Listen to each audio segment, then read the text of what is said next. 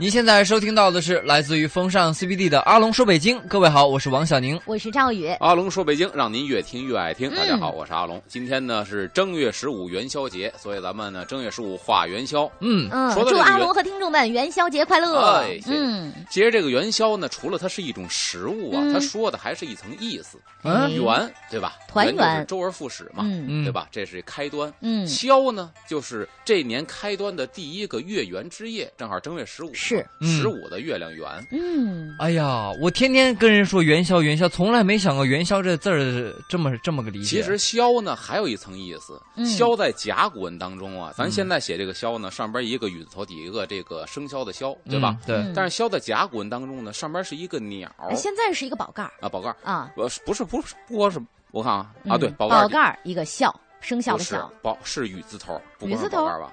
宝盖儿宝盖儿一个生肖的孝现在这，个简简化字对这，样的简化字是这样。你说甲骨文那甲骨是什么呢？文当中，是嗯，上边一个鸟，嗯底下一个月，鸟就是它的意思非常的直给。鸟和月，因为鸟这种动物呢，只要是嗯天蒙蒙亮，它就开始活跃起来。是嗯然后天刚一黑，倦鸟归巢，它就上树休息了。啊但是鸟在月上飞行，就是映着月影在飞行，嗯就说明这一天什么呢？月亮比较亮。呃，对，而且呢，就致使呢这个生物，包括动物，包括人，嗯比较躁动哎，你说这让我想起一句哦特别有名儿，也是说到这元宵节的诗啊。月上柳梢头，人约黄昏后，有很有点这个意思啊。对，这欧阳啊修的这个对元夕。嗯，嗯，就说到这个呢，就是说这个月亮或者嗯星球的运转对嗯生物的影响。是你看呢，十五会对潮汐有影响，嗯对人和动物也是。这一天呢，人会比较躁动，动物嗯连鸟晚上都映着月影在飞。哎，所以你看，有的词，比如说“春宵一刻值千千金它为什么用“宵”？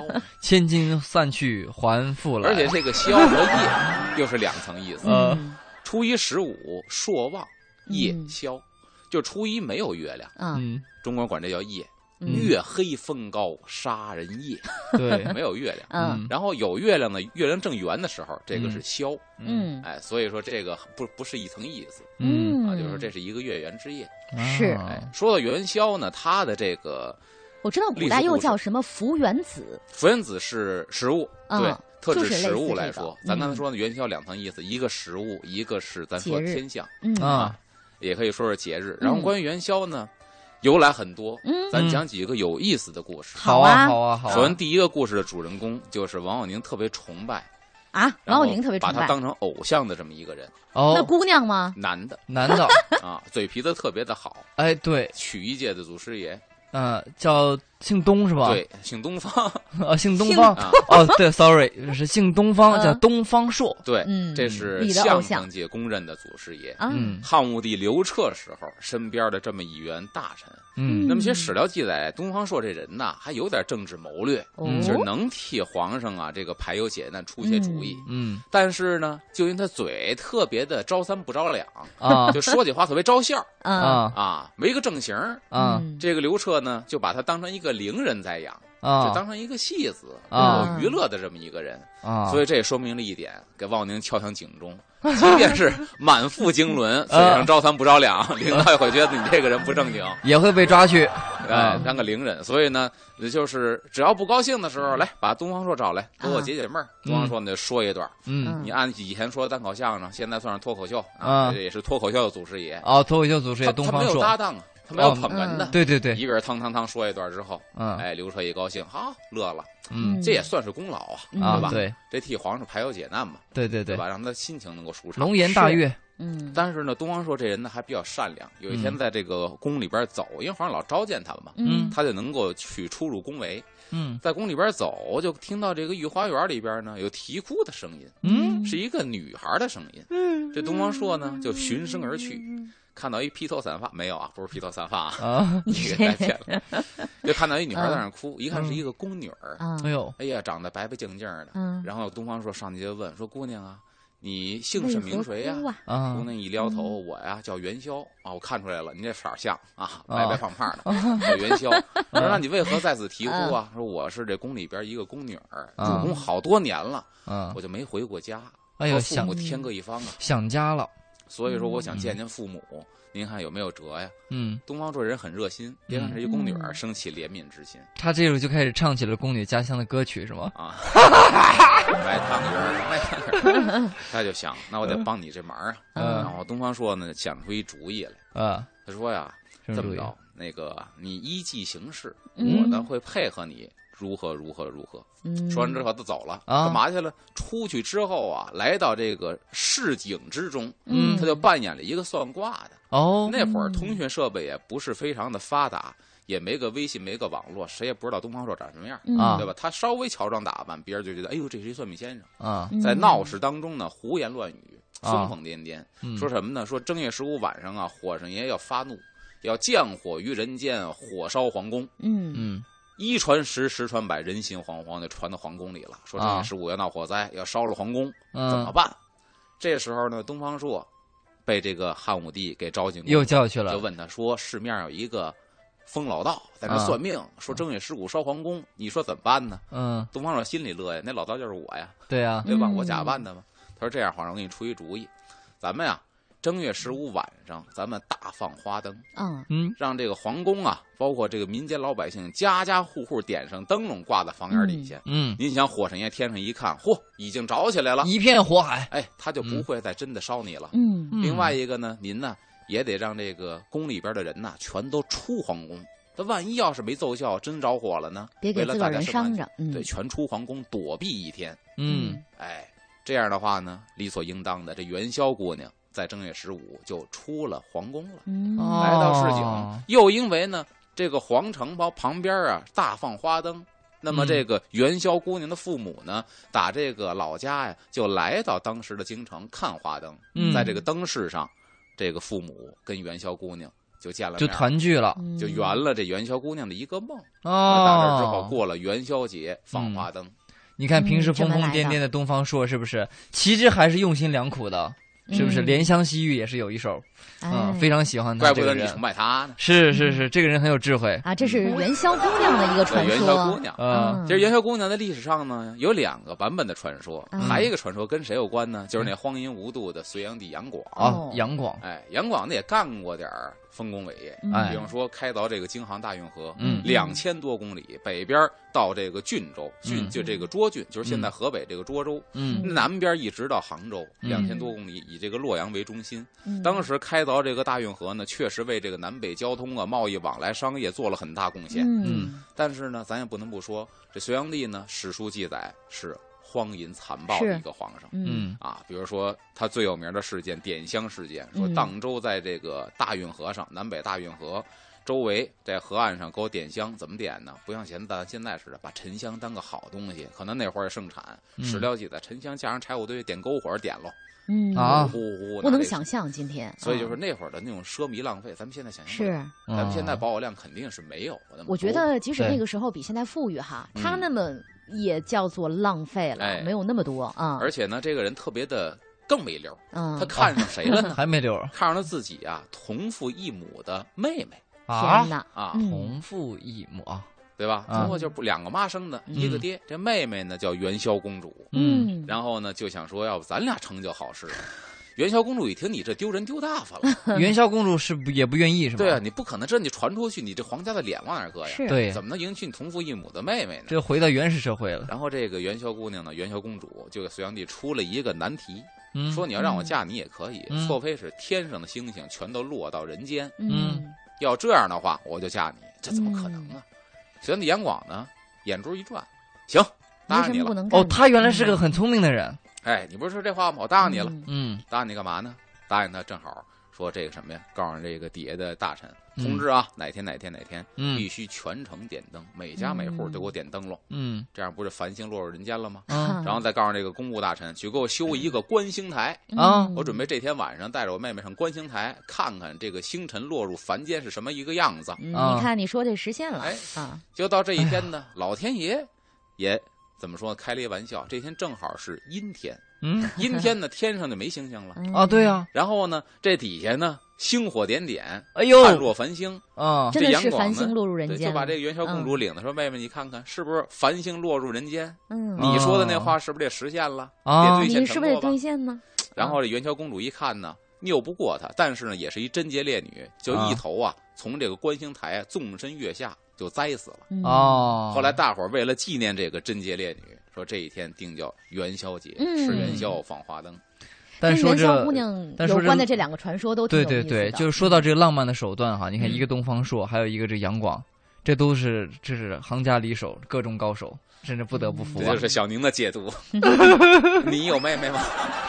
哎呀，可惜没有一个好妹妹啊！这可不能叫浪漫，嗯，反正这两个传说我们现在听听一笑而过，毕竟是传说嘛，但是会增添了今天节日的很多气氛。嗯就你想想，今天这两个传说哈，今天还要说哪些故事呢？也是我们不知道的。对，嗯包括这个怎么闹花灯啊，包括嗯猜灯谜啊，咱这个正好时间轮到了，咱下一节回来接着说。好，好，欢迎回来，这里是正在为您直播的风尚 CBD 之阿龙说北京。各位好，我是王小宁。我是赵宇。大家好，我是阿龙，咱们是嗯正月十五说元宵。嗯刚才说了元宵的两个民间的传说版本，这一天还得干嘛呢？就是正月十五闹花灯，呃，闹花灯，对吧？所以说，在英文当中，其实有这样一个说法，说嗯元宵节快乐就叫做 Happy Lantern Festival。这个 Lantern 就是灯笼，嗯，灯笼节快乐。对，嗯我觉得这个翻译其实挺恰当对的，嗯很恰当。嗯这个闹花灯呢，一般来说灯笼啊，嗯。这个普通老百姓家没有什么钱的，嗯。最普通的灯笼叫气死风灯。嗯。嗯，气死风灯什么？气死风灯其实就是咱们看到的，比如古装剧里边，嗯。老爷坐着轿子，嗯。前边呢挑俩灯笼，嗯，哎，在前面开路，那个灯笼有圆的，有椭圆、长圆的那种。嗯。其实最简单的就是那种灯笼。为什么叫气死风灯呢？因为它设计特别的合理，啊。里边点一个蜡呢，外边灯罩罩上之后，这风刮不进来，啊。这蜡灭不了，所以嗯气死风，啊！气死风，对这名字起的太好了。就是最简单的我很喜欢这个名字的风格。啊。但后来呢，大家在想，也有一种吉祥寓意，说气死风不好听，嗯，那咱们改一名呢，叫祈赐风，就是祈求能够恩赐封赏嗯，祈赐风灯。哦啊，也有这么叫。这个风就同封赏的封哎呀一样的音，嗯一改就少了那些那个神韵了，就是吧？气死风灯是最简单的，嗯 一般叫竹皮儿啊，拿点纸一糊啊，就这种灯。嗯，然后呢，这个灯也不是说只放一天花灯，嗯这个比如说这个史料记载说，起码有三天的，说上元十四夜起，就正月十四开始至嗯十六夜止，嗯这个花灯呢。这个灯花灯泡炫耀一时，就是这一天不光是大放花灯，嗯还得放花。嗯所以说今天晚上呢，咱都说春节放炮，今儿晚上其实更多的应该放烟火，嗯哎，就更好一些。然后嗯十四夜谓之神灯，每个夜还不一样。嗯正月十四晚上谓之神灯，十五夜谓之人灯，十六夜谓之鬼灯。也就是说，正月十五前后一天都是要放的。对，但是他哦祭祀的这个对象是不一样的。嗯比方他说了，说这个天呢，哎正月十四，正月十四，他说嗯神灯呢是放于家。祭各神宗祠墓主，就是放在家祠堂里边，嗯。或者你们家的神龛里边，嗯。是祭神的。嗯，然后呢，人灯放于门窗、床子，就是这个床铺旁边几案一切坐卧常用物件等处。嗯，这个放在你家里边日常嗯。起居的地方嗯，啊，俗谓可以辟邪。那么就嗯十五放花灯呢，这一天人灯是可以辟邪的。然后鬼灯可放于丘墓、坟丘、嗯。墓地。嗯然后呢，原野为游魂得灯，可以托鬼域。嗯，就是这一天，你拿灯照着他呢，给他照一个通往西方极乐的路，嗯让他脱离鬼域。嗯所以这每天放灯是不一样的。嗯比如让北京放灯，一般都得十天，正月初八到正月十八，嗯，哦，十天的灯。这么长时间，所以北京有名的地名王府井不远，灯市，口对，嗯那就是明朝永乐年间开始形成的一个灯市嗯哦，卖灯的，啊嗯。它不光是卖灯，它刚开始为什么形成呢？其实就是一个商业街，嗯，因为正月十五这一天大放花灯啊，哪儿最繁荣呢？肯定是商业街。哦，步行街啊，对呀、嗯步行街。其实说白了，那会儿放灯相当于什么呢？就相当于现在的霓虹灯广告箱。哎，是不是我也听说哦过哈？嗯你说中国的情人节，有人说七夕，后来也有人说，其实更七应该夕啊，是正月十五。对，不是，它更应该是正月十五这一天，嗯因为这一天原来古代的这个男男女女不让随便，尤其是女孩子不让随便出去，但是这一天大家可以出去去看灯，对，这个时候其实是一个相亲特别好的场所。没错。对，所以呢，就嗯引到了刚才接着赵赵宇这话题，嗯张居正写过一个元夕行，嗯就是元宵节这天晚上，嗯行就是行走的行。嗯，啊，这四句诗呢，就点明了当时是什么样的。什么样？说今夕何夕春灯明，告诉你这天晚上嗯大放花灯了。嗯燕京女儿踏月行，嗯就是在北京生活的女儿家。这嗯女儿特指的是什么呀？未婚的少女女孩子，哎啊，踏月行嗯，在晚上月光下嗯漫步在灯市，嗯，然后灯摇珠彩张华屋，就是说嗯灯特别的漂亮，张在哪儿呢？张灯结彩，张在嗯哪儿呢？华屋，就是这个店家也是非常气派，门口挂着非常嗯漂亮的灯，月散瑶光满进城，就是说这灯能哦照到哪儿去？满进城，这光能一直照到紫禁城去太，美了嗯对，就是这么大的场面。哎，你说到你这个说这几句诗，又让我想起来，也是非常著名，在元宵节这天，嗯可能跟两情相悦有关的一句诗。哎，叫做忽如一夜春风来，呃，几个千树万树梨花，几个缠头和小宁啊，来自这个辛弃疾的一句诗。呃，众里寻他千百度，蓦然回首，那人却在灯火阑珊处。对你？看两个人初次见面那种哎心照不宣、那种一见钟情的感觉，描的描述的惟妙惟肖。咱再说那个电视剧《太平公主》第一次见，对哎拿着小太平昆仑奴对的面具，嗯，哦那不是也是第一次见赵子轩是在嗯这个啊，灯饰嘛正月十五，对哎，那就我想就问一下阿龙，比如说在这个元宵节当天哈，这要闹花灯的时候呢，比如说几个兄弟都缠着头是吧？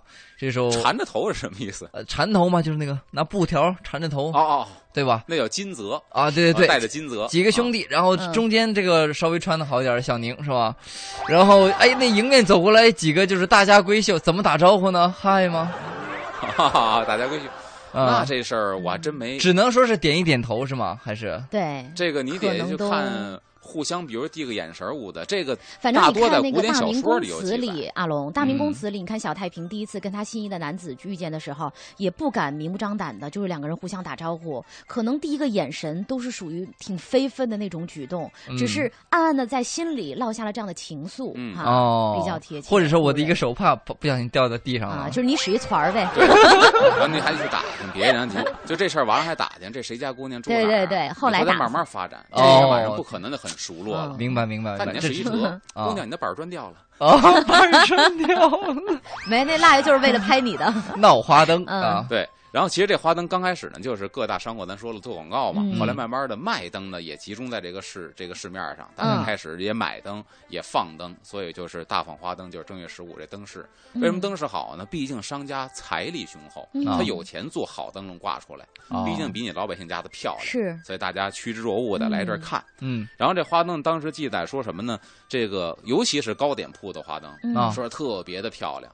啊，这个习俗一直到了明朝的中早期，就是雍正皇上那个时候当政的时候，嗯把这个内城里边的灯饰啊，就给挪到外城了。所以当时嗯按理来说哪儿最火呢？比如现在崇文花市，嗯比如离这个皇宫比较近的前门外，嗯就是现在的大石栏附近。嗯啊，这一个地方的花灯就比较繁盛了，嗯它有一个变迁。嗯，然后说到这个灯呢，它的这个种类也不一样，像北嗯京，呃，常说的走马灯，嗯走马灯不光是一个灯，也是一个北京的土话，嗯，嗯代表一个意思。走马灯哎，代表的是什么？对联儿，我突然想起来，什么啊走马灯，灯马走，灯走马，灯系马停步。对，是说的是走马灯的这个结构。嗯啊说走马灯什么样呢？走马灯上面是一个轮盘，这个嗯轮盘呢就跟那个，咱形象的讲，就跟那个抽油烟机的排风扇一样。嗯哦啊，因为它都那样，所以它底下蜡烛呢，这热气一上升呢，就能够顶着它在那转。嗯哦然后旁边就这这这走马灯，说白了就跟那个唐代就有了这个灯，叫影灯，就跟放电影似的，嗯唰唰嗯或者跟驴屁眼儿哦嗯在那儿转，外边呢糊一层薄薄的半透明的纸，嗯看到里边这个马歘歘或者各种图案在那转，嗯哦，这叫走马灯。但是走马灯在北京话里边有一层意思，我走马灯我猜猜啊，是不是就是可能是什么眼花缭乱的意思啊？其实不是眼花缭乱，它是形容一个人啊，来回来去从这跟前儿走。也不是，是什么呢？你走马灯呢，就是说，有点比如这个职位嗯又累，给的嗯工资又低，哦，所以您看这职位，哎，打我入职之后啊，这半年这职位来了八个人了，跟走马灯似的，没有哦一个固定在这下来干下来的。哎，可是后来啊，我看嗯好多民间，包括我奶奶，比如说我从他们这个老两口这门儿哈进去啊出来，出来进里，他就说走马灯呢你，他也会这么说，哦为什么呢？那他可能是不是？后来延伸出去，那就你来回来去从这儿走同一个地点来回来去走，要走走马灯。走城门呢。啊。啊，啊，然后除了这个走嗯。马灯之外呢，还有很多其他的灯，比如说动物的灯。嗯。嗯。动物的灯就是拿这个竹篾，竹皮儿嘛，嗯。然后当骨架子，外边糊上纸，给它扎成各种动物的形状。嗯，这里边最有名的呢就是羊灯，羊灯。嗯。就是今年这个属性嘛，啊，啊，就是绵羊。为什么羊灯用的多呢？呃，或者羊灯喜欢呢？呢，我见过故宫博物院这个一些个画儿，嗯他的画儿里边就画到了大放花灯的时候，这洋灯，嗯这洋灯什么样呢？它还不是挂着的，很有意思。嗯，这洋灯呢是孩子在地下拉着的，哦哦它这个羊的脊背是空的，里边可以点上蜡。啊嗯然后呢，这羊四条腿着地啊，啊你要拉它怎么办呢？这四条四个蹄儿底下有轱辘，哦才能拉起来。这轱辘呢，说白了，这轱辘旁边呢，咱形象的讲，就跟那火车似的，还有哦。联动轴。啊这联动轴咔咔一动换呢，这羊尾巴跟羊脑袋叉叉，它来回来去摆了，哦，最早的电动玩具啊，呃差不多 就是人力电动嘛。嗯，再有个绳是吧？啊，一小孩蹬，拽，嗯。这轱辘一轱辘，这羊脑袋跟尾巴的来回的点一点。这要放小时候一定喜欢。所以就是说，北京人也有一个嗯。挺损的话，就是我该跟你讲话，嗯。然后你呢也心不在焉，嗯。你为了附和我，就在这儿点着脑袋听着，其实你都不知道我说什么。对，嗯所以呢我就不耐烦了，我会瞪你一眼，王小宁嘛呢？洋灯还点头你，啊，哦，明白，就是很机机械化的的这种洋灯还点头啊你嗯啊啊，这也是北京一歇后语。嗯哎，当时洋灯这也是这个动物类型的灯。嗯，除此之外呢，包括说这个灯呢，还有这个最讲究的啊就是宫灯，嗯哦，宫灯那一定是最漂亮的，造价也比较高吧？特别的高。嗯宫灯现在在北京还能买到，嗯，如果大家感兴趣，可以查这个非物质文化遗产北京宫灯。哦，哦你，上百度一查就能查到。是不是那个样子就是好像是木边的对，然后带着那个封面上面还有画的那，种而，且上好的硬木，像以前故宫里边使的紫檀木的嗯啊，这个花梨木的。那这造价真是所以为什么宫灯呢？嗯皇宫专用的灯，啊嗯，各种形状的，有这个六棱的，啊有，四方的，太漂亮了。各种各样。它那个每一每一个面儿上面是是那不是纸吧？那还是呃，有用绢的，啊，对对对，对吧？丝绢，到这个清中晚期呢，都有使玻璃的，因为那会儿已经出现玻璃了。好像上面还有花纹是吧？对画如果是玻璃的话，就是画的花纹啊，有画的花纹，啊好像仕女图什么的。没错这种灯呢，嗯不光是说这木料或者它糊的这个丝绢或玻璃值钱，嗯，它的流苏嗯，都哦。是非常好的丝绸做的流苏，啊，底下缀的穗旁边的这个饰品，就是它的原材料就很值钱哎，，太值钱了嗯。就电视剧里面那个什么大太监总管，晚上就是老佛爷传唤的时候，自己提溜一个，那就是宫灯，那都不算宫灯，宫灯主要在哪儿还能看到呢？我们比如像嗯储秀宫，啊储秀宫里有很多宫灯，抬头看，它一般是挂在房顶儿哦，挂着的那个那种宫灯，嗯，特别的漂亮。真是让我们很有想象的空间啊。对，不过时间走到十四点三十，看来是要先进一段交通了。交通之后再次回来，听阿龙给我们讲讲元宵节的故事。在进交通服务站之前呢，我们稍事给大家听一段非常给力的这个嗯音乐好啊来烘托一下哎今天，节日的气徐小氛。凤啊，卖卖汤圆汤圆来了，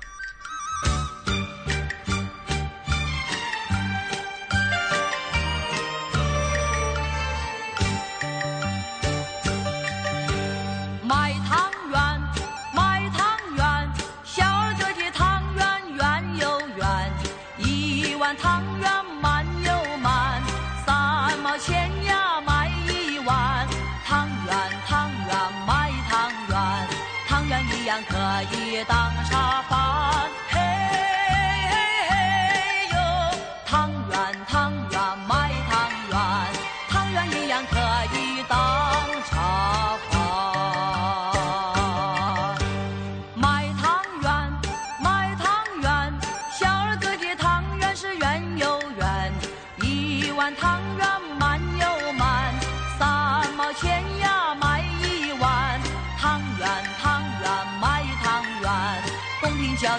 一包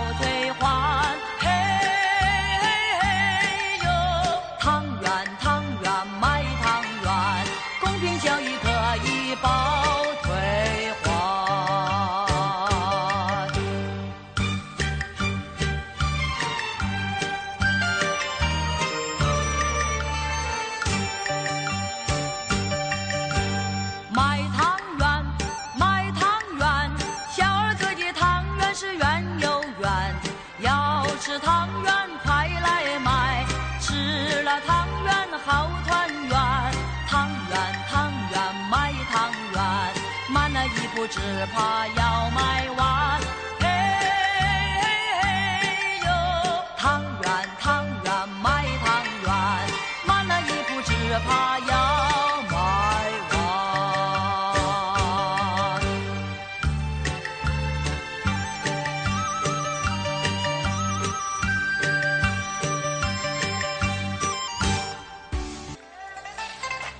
欢迎回来，这里是正在为您直播的风尚 CBD 之阿龙说北京。各位好，我是王小宁。我是赵宇，大家好，我是阿龙。那说到这个大放花灯呢，就嗯不能不说还有一个民俗活动，就是猜灯谜。啊，猜灯谜这个有意思太有意思了特别有。意思嗯我这准备了几个灯谜，好啊咱们大家共享一下。好啊，比方说呢，有一个灯谜说的是什么呢？说是当年乾隆皇上赏灯的时候，嗯旁边呢跟随着纪晓岚和珅。嗯乾隆呢就说这个这么着吧，纪晓岚都说你有学问，你出一个灯谜，看能不能把在座的文武群臣都考住了。嗯纪晓岚也确实有学问，想了想呢，这个谜面儿哎，人家出的呢还不是特别的简单，出了一副对联儿。嗯这对联儿的谜底到底是什么？大家猜猜。好，这谜面对联上边是呢，上联是黑不是，白不是，红黄更不是，和狐狸狗仿佛，既非家禽，又非野兽，嗯平绕吧？嗯，这下联呢是诗也有，词也有，《论语》上也有，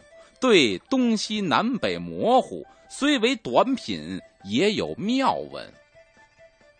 当时文武大臣全都懵了，嗯有范围吗？动 物还是就是一个词汇，上下联儿上联儿是一个字，下联儿是一个字，凑在一块儿，这是一个词，所以这就难了。还真是什么黑不是白不是？嗯，红黄更不是，和狐狸狗仿佛既非家禽又非野兽。说白了，这谜底呢，真品就跟正月十五有关系，元宵，是猜谜。你看，其实它啊这谜底就在这个谜面上呢。它为什么呢？原来是这样您看，黑不是，白不是，红黄更不是，这几个颜色，咱说了，五方对五行，五行属五色，对吧？嗯那么黑呢？黑是属水，白是属金，红是属火，黄是属土，嗯就差一个属木的是什么？是青，嗯对吧？嗯那好，青草的青写出来，嗯搁在这儿，和狐狸狗仿佛，狐狸狗都有犬油牌，嗯对吧嗯既非家禽又非野兽，犬油加一个青呢？猜谜的猜，既非家禽又不是野兽，嗯虽然它有犬油牌，你看猜谜的猜出来了。嗯谜呢？咱看诗也有，词也有，《论语》上也有什么呀？这个言字旁，哦诗词《论语》，把言字旁写在这儿，对东西南北模糊，什么意思？你糊涂蛋的迷路呗。嗯东西南北，那就是一个谜呀、一个言字旁，一个谜。然后虽为短品，也有妙文。就是猜谜呢，一般这个谜面都不长，虽为嗯短品，嗯也有妙文。你别看谜面不长，但是很多谜面啊写出来非常的巧妙，嗯也有妙文。猜谜，哇，一下把大有点家全难意思住了。。这么厉害？嗯，哎，当时纪晓岚猜出来了吗？这是他出的，那当时和珅没人猜出来，啊所以这成了一个当时的一个佳话。嗯成为和珅永远的痛。哎呀，和珅在纪晓岚面前就很多痛，下官真是甘拜下风。啊。而且还一个呢，这个民间传说有意思，说这个正月十五这一天呢，嗯。呃，一个地方有一个大财主，这大财主姓什么咱不知道，嗯。人送外号叫笑面虎，啊就说明这个人品不怎么样，笑，哎笑里藏刀。嗯。然后这人呢，就是啊，特别势利眼，嗯。对富人特别好，对穷人特别特别的厉害。嗯。嗯。这时候呢，来俩人都拆对不开了，管他来借钱呢，来过这个年，啊，嗯过正月十五。一个人呢，就是穿着特别的体面，但是家里边实在是因为周转不开，嗯所以呢借点钱，借十两银子。这小面伙一看，嘿，这是一个达官贵人，这啊绝对是一时周转不开啊，嗯借借借。得借。二话没说嗯借了，哎，对人家客客气气的说这以后不还，这是朋友。嗯后来呢，又来了一穷书生，嗯，穿的非常的寒酸，说我呀嗯不借钱，借我五斤面，嗯我回家做顿饭吃总可以吧？嗯钱我都不要，嗯这这这这特别的连面都不给。嗯穿的破衣拉撒的接近五斤，你还得了吗你？嗯啊嗯，你你也配吃面？走走走走，给轰走了。嗯轰走之后呢，这书生就非常的生气，嗯晚上回家自己糊了一灯笼，嗯糊一灯笼之后呢，就打着灯笼到他们府门口来恶心他。嗯这灯笼上边呢，自己写了几行字，嗯写的什么呢？说头尖身细白如银，论称没有半毫分，眼睛长到屁股上，光着衣裳不认人，就把难道说这两个人是同一个人？不是同一个人，嗯但是这样的把那个大财主给激怒了。嗯哎，你骂谁呢？嗯这书生也不走，嗯还举着灯笼，没骂你呀、我这是一个谜面儿啊，啊，这谜底是什么？你给我说说啊。头尖身细白如银，就是头尖头尖身子特别细，这色儿像银子似的蜡烛啊，不是身细吗？白如银，它白的像银子一样。哦那颜色。你再往下听啊，啊嗯论秤没有半毫分，你上秤腰啊，一两都没有，飘轻飘轻的，嗯特别轻。第三句，眼睛长到屁股上，这是一个很重要的点。眼睛长在屁股上，嗯眼长屁股上，嗯，只认医生不认人。哦，我知道了，针对，嗯，眼睛长屁股上嘛，啊针别在屁股上，光认衣服不认人。我没绣花针，骂你，嗯我这是一谜语。嗯，结果这财主呢，只能是哑巴吃黄连，有苦说不出，忍气吞声了，嗯百毒不侵嘛。嗯啊，哎谁让他不见呢？说万一那个秀才回头中举了，是不是？对呀、然后光荣复复回，嗯，所以这就是这个闹花灯的一些有意思笑话。咱看时段也差不多了，咱们下一轮呢再讲俩故事，好好吧？好，先进一段交通服务站。欢迎回来，这里是正在为您直播的风尚 CBD 之阿龙说北京。各位好，我是王小宁。我是赵宇。大家好，我是阿龙。这儿有听众问你呢，啊，说 Seven Leader 阿龙，我想问你，今儿晚上要看花灯，哪儿看比较好啊？其实现在都没有了，因为以前呢是每年在这哪儿啊前门办花灯，嗯今年停办了，停办了，以了前。前门大街都有。今儿没地儿看对，花今儿灯去了我今。年反正我是不知道，大家可以集思广益。如果您知道，可以给这位听众对对提供一下这对个，线索。哪儿还能看到花灯？今儿晚上，嗯咱刚才说那大财主被一个穷书生给这个戏弄了，对啊咱说这个大财主人品不怎么样。嗯下边呢有两个真实的历史事件，嗯讽刺了两个人。嗯第一个呢是宋朝陆游写过《老学员笔记》，记载了这么一故事，给大家讲讲。嗯说当时呢有一个地方的小官姓田，叫田登。嗯，他这个灯呢不是点灯的灯，是登山那个灯，嗯田登。哦别看官不大，但是呢架子不小。他呢特别忌讳什么呀？忌讳齐名，就是说你们谁都不能说这个噔字儿，哦，噔噔噔噔都不能说，噔噔噔噔，因为以那前唱戏他能听吗？唱戏也估计够呛。对啊，那他唱戏经常那他绝对不能看一个电视剧《啊西游记》，噔噔噔噔噔噔噔噔噔噔噔噔噔噔，对啊，他也不能玩电脑，嗯一开机啊，噔噔噔噔噔噔，他也对不行。啊，所以呢，他特别忌讳这个。嗯以前说只有皇上才有皇徽，嗯，就比方说以前这个故宫后门叫玄武门，因为康熙叫爱新觉罗玄烨嗯，改名叫神武门，不能跟我重字儿，对吧？嗯他一个地方小官也拿这架子，特别忌讳别人跟他这个说这几个字儿。嗯，然后呢，只要说了，当时就勃然大怒，哦。所以他手底下当差那些官吏呀、那些小卒子呀，嗯。就没少挨打。为什么呢？你天天伺候他，保不齐说走嘴，嗯。只要说走嘴，出去拿棍子捋，嗯。就天天的这个挨打。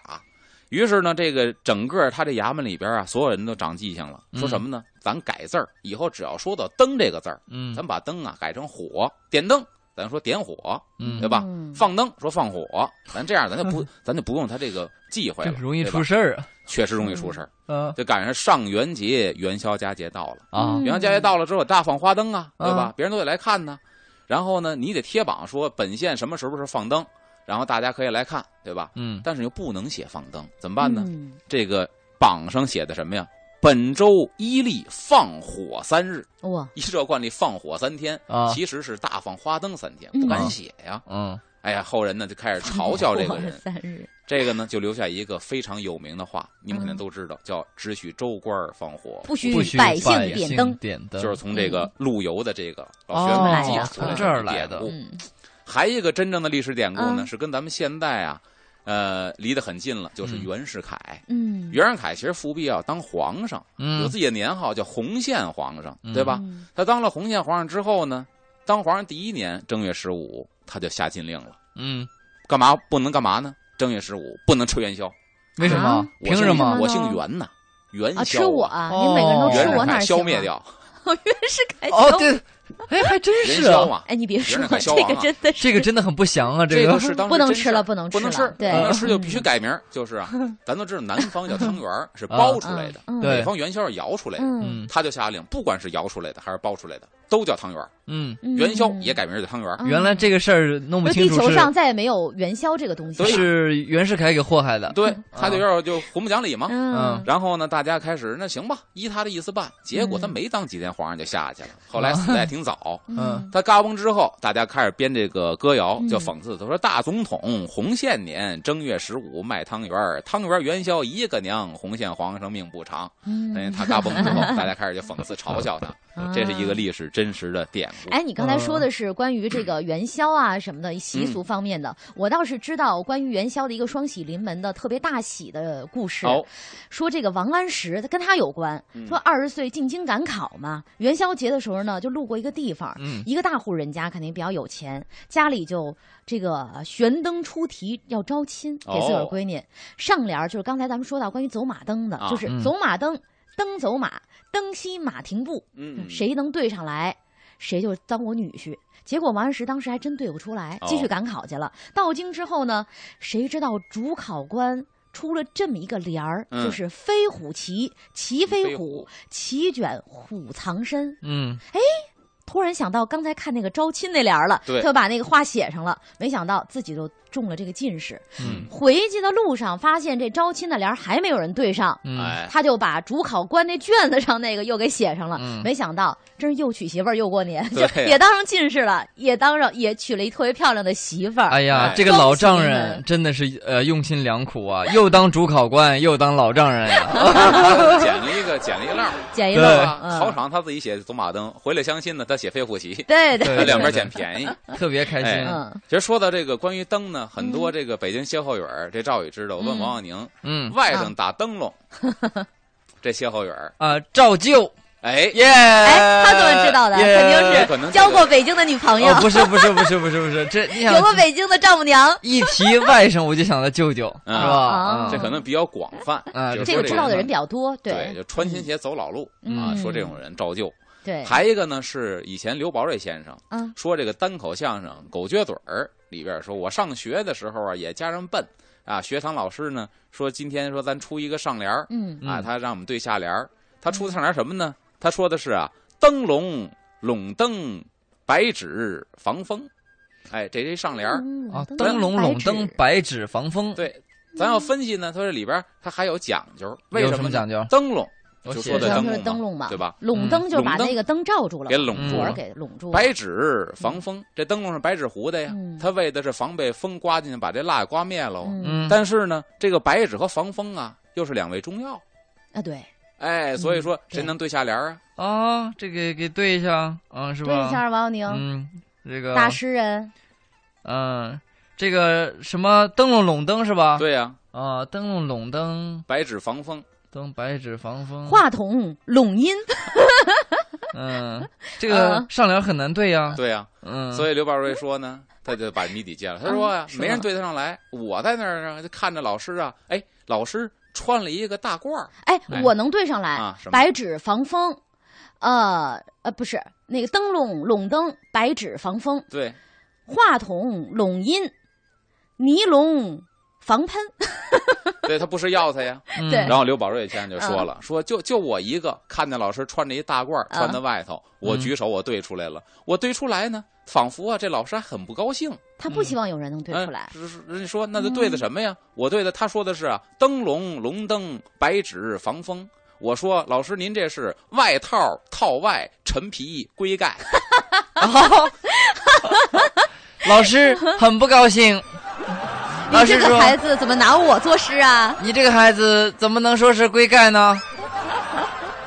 哎呀，我觉得今天这期节目又说到了元宵节的这个起源，又说到了很多传说故事，还说到了一些可能呃大家比较知道的歇后语儿，包括刚才阿龙最后跟我们说的这个对上下联儿对诗。